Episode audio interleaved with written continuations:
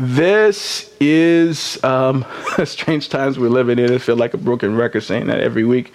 But I'm coming to you live from my basement here at home in the south suburbs of Chicago as we enter week six of the shelter in place order that was issued here in Illinois. And I know many of you are watching uh, from different states and other different places. But here in Illinois, this is week six. And we have continued to experience some major disruptions to our lives, and some of you, disruptions to your livelihood, as millions of people have been laid off or furloughed. And no doubt this has just continued to disrupt our schedules and our rhythms and more. And as this Illinois stay at home order was extended, for another month, uh, it just kind of cements this fact that we're not coming out of this anytime in the very near future. And if you're like me, even though you kind of expected this, even though you saw this coming, uh, uh, the weight of that news this week uh, just churned up uh, a bunch of uh, different moment, emotions. And as I reflected this week, I realized that I've spent a lot of time thinking about and talking about what I want to happen in all of this, right? I, I want to get back to normal. I want people to stop dying and I want people to stop getting sick. I, I, want to be able to gather again as a church community. I want the schools to reopen. Um, I want the schools to reopen.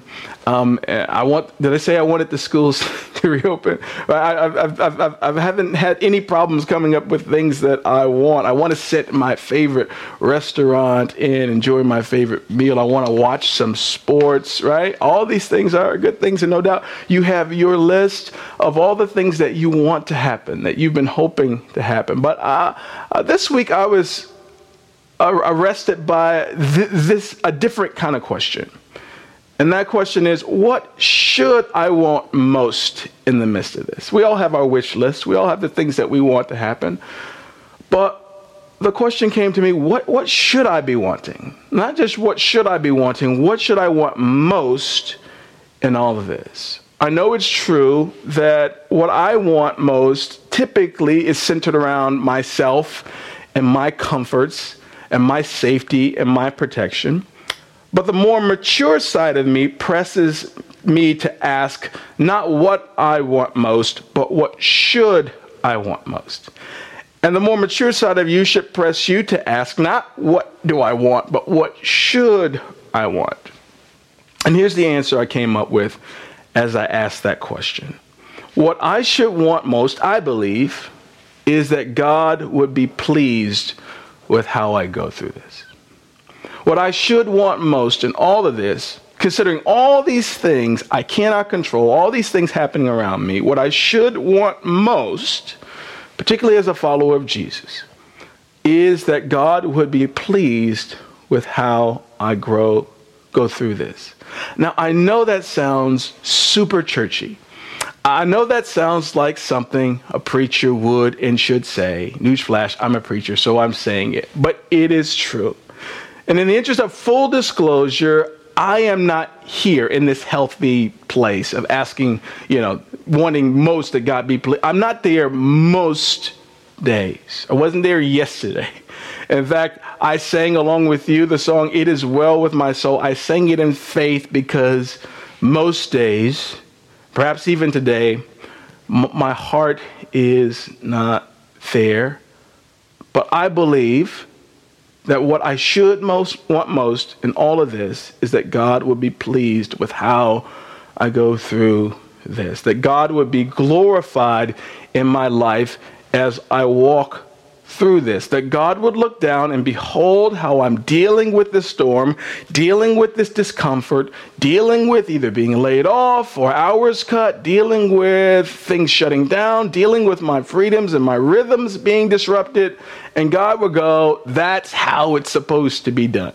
On top of all of that, I want that other people would be will look at how I'm dealing with this and processing this and not glorify me and not bestow upon me accolades and praise, but say, man, there is something about how that person is going through this that is attractive. I want to ask some questions. I want to learn more. That other people would look upon how we're dealing with this and go, man, uh, what's, what's the secret? In other words, that God would get glory as others behold how we deal with this. And so, how do we achieve this? How do we make sure that God gets glory out of how we do this? Well, uh, I heard a preacher say once that God is most glorified in us when we are most satisfied in Him. say that again. That God is most glorified in us. God gets the most glory out of our lives when we are most satisfied in Him. And so I think that maybe the key to us going through these well, uh, these crises and these circumstances well, and God being pleased with how we go through these is tied to how satisfied we are in Him. I remember the folks in the old church used to say, God, if you don't do nothing else for me, I'll be all right. And what were they saying? They're saying, sure, I got wish list a mile long, but Lord, you've been so good to me. You've been so kind. You've given me so much. I'm really satisfied in you already. If you don't do anything else for me, I'll be okay. And I think what that is describing is a word that we use often is a word called contentment, right? And contentment is defined as a state of satisfaction, a peaceful happiness. And contentment does not suggest that everything is fine. Contentment doesn't suggest that uh, all your wish list has been checked off and you know you got everything you want and the conditions are peaceful and serene and comfortable. Contentment is an inner state of satisfaction, a deep peaceful happiness that has virtually nothing to do with the surrounding circumstances. And something tells me that as we settle into yet another long stretch of this pandemic, that our goal is to find contentment. To find contentment so that our lives, particularly how we go through this, will be pleasing to God and God would get glory as we walk through this. This contentment actively works against uh, dissatisfaction, discontentment, uh, feelings of entitlement. And as we find contentment this morning in the scriptures, my prayer is that that would sink deep into your heart and have a lasting effect on your life, especially as we go through this next stretch. I want to look at a passage of scripture in Philippians chapter 4 this morning. Philippians chapter 4, we'll start at verse 10. Uh, feel free to grab your Bibles or your tablets or your phones and follow along as I read Paul's words here in Philippians. Paul says, How I praise the Lord that you are concerned about me again. I know you have always been concerned for me, but you didn't have the chance to help me. Not that I was ever in need, for I have learned how to be content with whatever I have.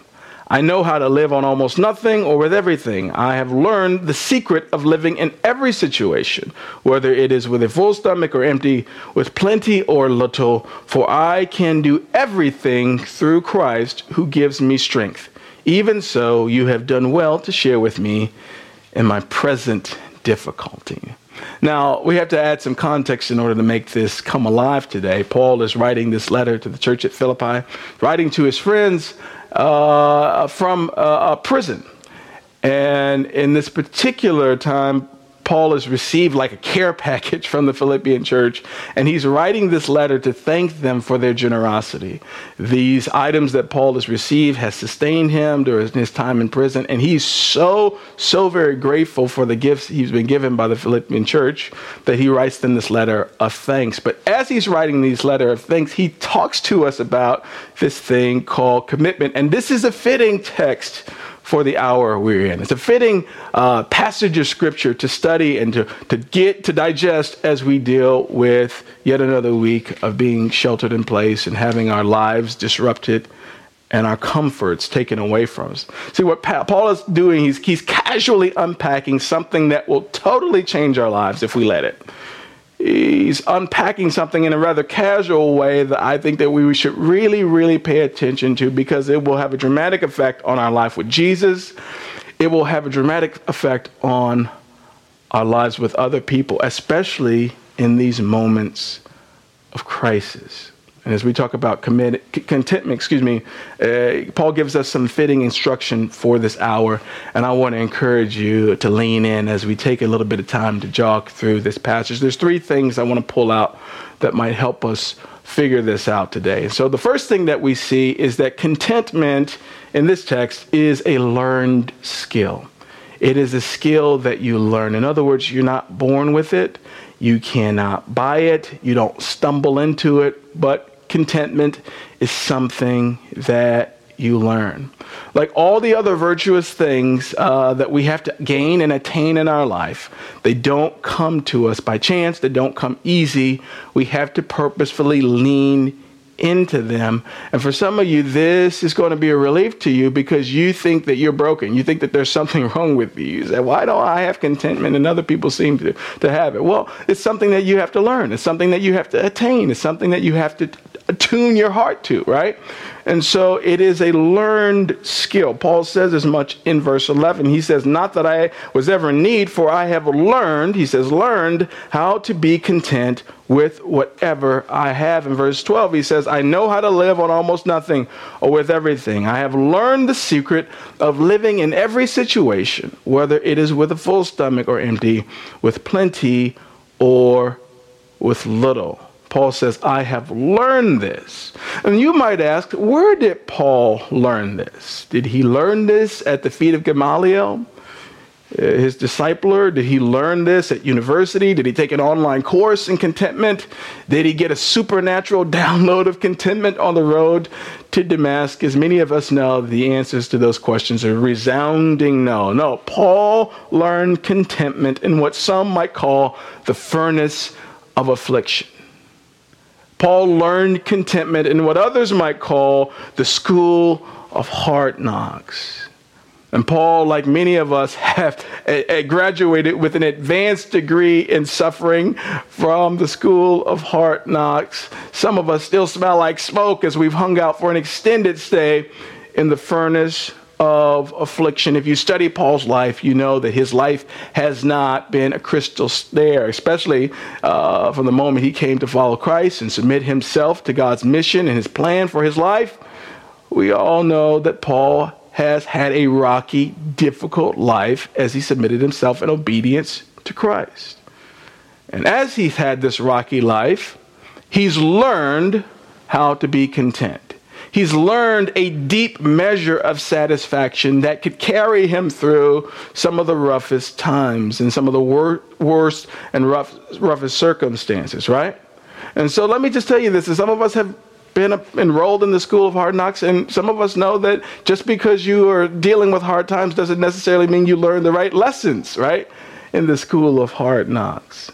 Just because you go through suffering and pain doesn't automatically mean you get spit out on the other side with a degree in contentment. Like regular school, you can fail your courses. Like regular school, you can spend a lot of time in school and just squander your time and emerge with nothing to show for your time there but student loans, right? And bumps and bruises. But if you can learn to view your crises and your struggles and your pain and your lack through the right lenses, it can teach you an invaluable lesson, right? Like Paul, it can teach you contentment. And so we are uniquely positioned, church, in this crisis, in this storm. We are enrolled in this school of hard knocks, and we're uniquely positioned to learn the things that Paul has learned. We're uniquely positioned to learn contentment. Now, some of you are asking, did God cause this just so we would learn contentment? I don't know but minimally, he allowed it. And what I know about God from my own life and from the scripture is that God uses pain, He uses suffering, He uses the furnace of affliction, whether He causes it or not, to teach us things that we cannot and would not learn otherwise. And I believe that for many of us, the best thing that can happen to us at times is for us to be afflicted for us to have to suffer, for us to have to know lack, for us to have some of our freedoms and our comforts taken away, for us to experience unpleasant circumstances, to have people turn their backs on us, and to experience what some might call the pinch of want. For some of us, for many of us, dare I say all of us, there are points and moments in our lives where that's the best possible thing that can happen because there are things that we need to learn, things that God wants to teach us, things that He can only teach us in these difficult moments. Because in the furnace of affliction, you are better able to see who you are, who you really are. In the furnace of affliction, you are better able to see who God is. And I mean who God really is. In the furnace of affliction, you are better able to see what you really need and what you could do without. In times of crisis and moments of pain and pressure, uh, there are more clear lines drawn between our wants and needs. You know, those creature comforts, those certain rhythms. You thought you needed a certain amount of income in order to live, in order, excuse me, in order to be happy. You thought you needed certain relationships and certain friends and a certain significant other. And some of us have gone through trials and circumstances that have stripped us of those things that we were sure we needed and helped us understand what was essential and what wasn't. And even as we sit in this present circumstance, there's nothing like a good global pandemic to qualify what's essential uh, and what's not. To differentiate between our wants and our needs, because as we've said week after week, crisis is a good editor, right? And so you learned who was really with you and who wasn't the furnace of affliction can and should teach us a lot about our own faith and our own life with Jesus. Because some of us, as we go through difficult things, maybe even this present thing, we saw how much of joy and peace we had was based on just being in comfortable circumstances. Uh, how much of your joy and your peace and your faith was contingent upon smooth sailing and good times. Some of us, as we walk through this, we've learned to rely on God in ways that we didn't think we needed. On top of all of that, as we've walked through this and we've experienced struggle and pain ourselves, we've developed compassion for those who struggle. We've developed measures of, of empathy in ways that were lacking before. And some of us have realized that we had a lot to say about people uh, that we've experienced some of those same issues ourselves. We fall into some same holes and some same uh, uh, harmful patterns of behavior as we've gone through. And the Lord has taught us some things as we have gone through the furnace of affliction that we would have never been able to learn outside of struggle in pain. You learn some things through suffering that you could never learn in comfort. That God's hand was working in our lives, using our pain to, con- to condition us and to teach us contentment. Paul says he learned contentment. And one of the major benefits of allowing God to teach you contentment is this, which is my second thing that contentment brings steadiness. Contentment brings steadiness. So we've already established that contentment is a learned behavior, and it's usually learned as you walk through the furnace of affliction. But the second thing is that contentment brings steadiness. And I believe that that is a word for this hour. In fact, it was spoken by a sister uh, Yvette Mayo. Week one of this, she emails me or, or texts me. She said, I got a word that steadiness is a word for SSV, that we should lean towards steadiness. That's what we should pray for. That's what we should seek to find. And boy, was that word right on the money but contentment brings steadiness. When the world around us is shaking and crumbling, and that might look different from person to person. We need steadiness. Paul says, verse 12, I know how to live on almost nothing or with everything. I have learned the secret. It's a secret, it's hidden. Not everybody knows it. Of living in every situation, whether it is with a full stomach or empty, with plenty or little. What's Paul saying? In any circumstance, whether I, eh, things are chill or, or things are crazy, whether I'm at home and I'm, I'm free to do whatever I want, or I'm in prison. Paul's in a literal prison, but for some of us, feel entombed in our homes as we have to shelter in place. Um, whether times are good or times are bad. Paul said, in any circumstances, I have learned the secret. And let me tell you, man, I want this contentment, steadiness. I, need this. You need this more than you know. The steadiness that comes from contentment. Because Paul talks about every circumstance, every season of the soul. And he goes, he says, this contentment will steady you no matter which end of the spectrum you're on. When I'm up and things are going well, this contentment, this steadiness allows me to not lose my mind when things are going well. To keep tethered to Jesus and to stay faithful even when I'm winning and things are going well. That I don't forget what's true. I don't forget what's real even when things are good. That I can have things and not have the things have me. Paul says, I've learned how to be content and how to be steady when things are good. And he swings us all the way to the other end of the spectrum. And he says, I've also learned how to be content when I'm down, when things are crazy. If he's in prison, if he's getting stoned again, if his friends walk away from him, he's in trouble with the law, a global pandemic breaks out. Paul says, I have learned, I have learned how to hold on to the truth of who God is, even when I'm down how to remember who, God's, who, who God says I am, even when things are down. How to not fall apart, how to grieve appropriately and not go under. Paul says, I've learned how to handle myself in these far, like these far apart circumstances. And of course, everything else in between. Paul says this contentment steadies me in a way that nothing else can you know, the best compliment my wife has uh, ever given to me, and she compliments me all the time. She calls me handsome and all those things, right? Uh, but she said to me once, she said, I appreciate that you are steady. I appreciate that you are steady. And let me tell you, of all the things that she could say to me, I, I, really have held on to those words and I've really worked hard to try to be steady because I believe that that's the best compliment that my wife can give me. That's the best compliment that my friends or that my congregation or, or my staff could give me is to say, hey, Gino, you, you are steady. Which basically, that's their way of saying, hey, your feet are planted. That's basically saying, hey, we don't have to guess which version of you is going to wake up in the morning or which version of you is going to walk through the door. Uh, we appreciate your steadiness. And I just want to ask you, are you, are you a steady person?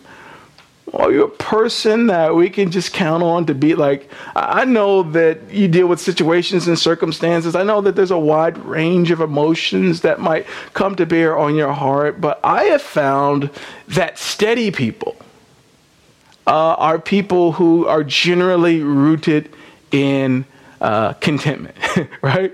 They are folks who are usually not easily rocked by the day's events or by the day's news about what this one said or that one said. Their peace does not fluctuate as their bank account rises and falls, as the Dow rises or it plummets. I have found that steady people are like people's favorite people, typically because our heart longs for a, a certain healthy measure of predictability in our relationships. And this is what God offers, right? Steadiness. As we trust Him and as we lean on Him, our hearts are anchored in the best possible way. And I would suggest to you that the people in your life probably need just the most from you just steadiness particularly in times of crisis when everything is shifting, steadiness, but this steadiness comes where? From a place of contentment. But as Paul wraps up this faithful short discourse on contentment, he reveals the true source of the treasure he's found. He reveals to us what truly anchors his soul, what steadies him. He points to Jesus, which is the third thing I want to highlight in this text. Jesus is the rock for Paul. Jesus is the steadying force. Jesus is Paul's anchor for his soul. Jesus is the thing that makes Paul be able to sing with confidence and integrity, It is well with my soul. He tells us as much in verse 13. He says, For I can do everything through Christ who gives me strength. There's that strength we were talking about last week, right? I can do everything through Christ who gives me strength. And dare I say, new strength as we lean the full weight of our life on us. This is what Paul is talking about. The anchor is Jesus. The anchor isn't your money, that could change. That could switch up on you in an instant. The anchor isn't your job or your vaca- vocation. As the millions and millions of Americans who are applying for uh, um, um, unemployment, ask them is their job a lasting anchor for the soul? 50,000 American lives gone like that in a matter of months. People, they can't be your anchor. They're here today. They are gone tomorrow. They can't be the anchor for your soul. I can go down the list of all the things that we worship, all the things that we think we need, and they have something in common. They're here today, gone tomorrow. I'm enjoying them today, and tomorrow they slip through my fingers. The only thing that is constant, the only thing that will never, ever fade away is Jesus. And what some of us know is that something wacky happens when we take our eyes off Jesus. Something strange happens when we abandon him and to fix our eyes and our hope and build our house on something else. Something happens. Jesus says this at the end of the Sermon on the Mount in Matthew chapter 7, verse 24. He says, Anyone who listens to my teaching and follows it is, is wise, like a person who builds a house on solid rock. Though the rains come in torrents and the floodwaters rise and the winds beat against that house, it won't collapse because it is built on bedrock.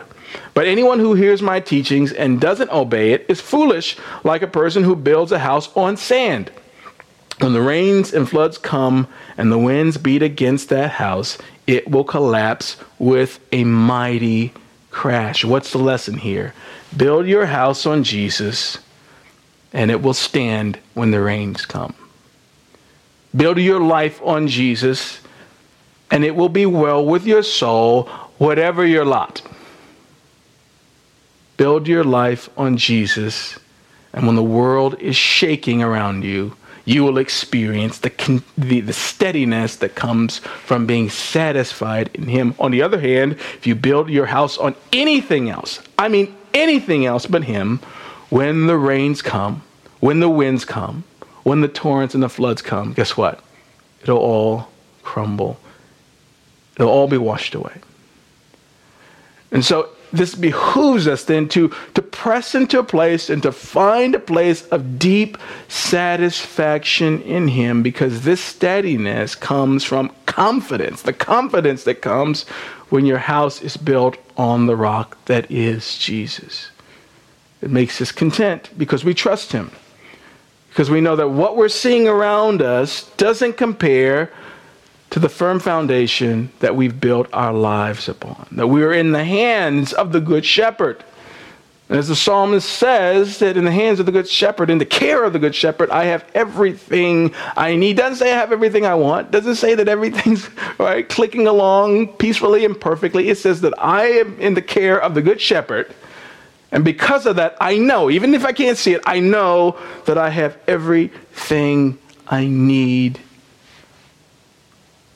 I know also from the word that not even death, not if even my worst nightmare happens, not even death can separate me from his love and care. If you kill this body, it'll be raised up, and I'll spend eternity with him. So not even death, the thing that pe- most people fear most, can separate me from his love. And so my heart is confident in that. I'm secure in that. And that confidence gives way to a deep, a deep satisfaction that steadies us when the world around us is going crazy. Some of you say contentment. That sounds so good. I have so little of it. You say, man, that's not where I am today, Pastor. That's not where I am. Well, most of us uh, need a healthy dose of contentment today. Most of us need to lean in and to press into a place where we are most satisfied in God so that He might get the glory out of our life.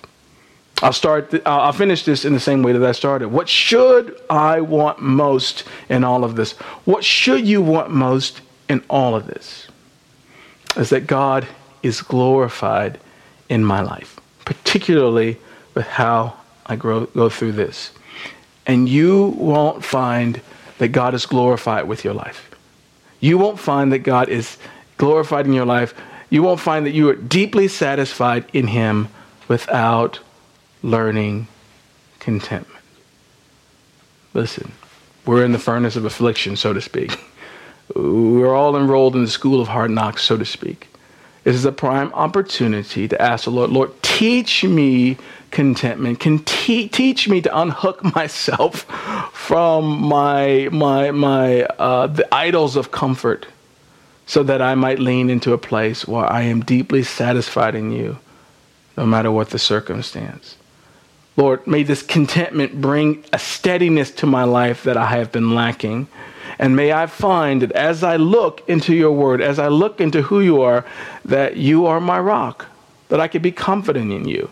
And that confidence gives way to contentment, and that contentment gives way to steadiness, Father. And my soul can be anchored no matter what is going on in my life. Now, if you're a follower of Jesus and you're listening to this today, you just you know Jesus is your rock. You know that He's the source of your strength, and you know that you just need to call out to Him today. You need to lean the full weight of your life on Him, as we talked about last week. But there are many of you who are listening to me today who uh, would not identify as a Christian or a follower of Jesus, but you desperately want the steadiness that only Jesus can provide. The scriptures tell us that everybody who calls upon the name of the Lord shall be saved. And that Christ died for our sins so that anybody who might believe that message would not perish but have eternal life. And so if you're listening to me today and you do not uh, enjoy the benefits of life with Jesus, you've never surrendered your life to Jesus, listen, this steadiness can be yours as well. All you have to do is acknowledge that Jesus hasn't been first in your life, acknowledge that you've been living your life for yourself, and make an active, willful choice to sit Jesus on the throne of your heart, to surrender your heart to Him. So, no matter who you are or where you are today, we can all learn from what Paul is teaching us here. We can all benefit from the steadiness that only comes from life with Jesus. Let me pray. Lord Jesus, thank you for your word. Thank you for your truth. Lord, we confess that we have been thrown by the winds and the waves. Many of us because our life is not built upon you. Our life is built upon all the fleeting things that are crumbling right before our eyes. And Father, so we willfully choose to actively build our life on you, the anchor for our souls. And so, Father, as we go through this, may we go through well we, we go through in a way that brings glory to you and draws attention to you. Father, would you teach us contentment? And may this week be marked by ways that we can see measurable ways that we've taken our eyes off the things around us and placed our eyes and our hope and our trust on you. Come, Holy Spirit, do what only you can do. We bless your name. In Jesus' name, all God's people said, Amen. Hey, thank you for uh, being with us today. Hey, if you need prayer or you have any needs or you just want to connect, info at southsuburbanvineyard.org. Hey, if you received Christ today and you submitted your life to Christ and you want to learn the next steps, listen, email us. We will get in contact with you so that you can continue on this journey with Jesus. We'll be back here on Wednesday night. Bless you. Have a good day.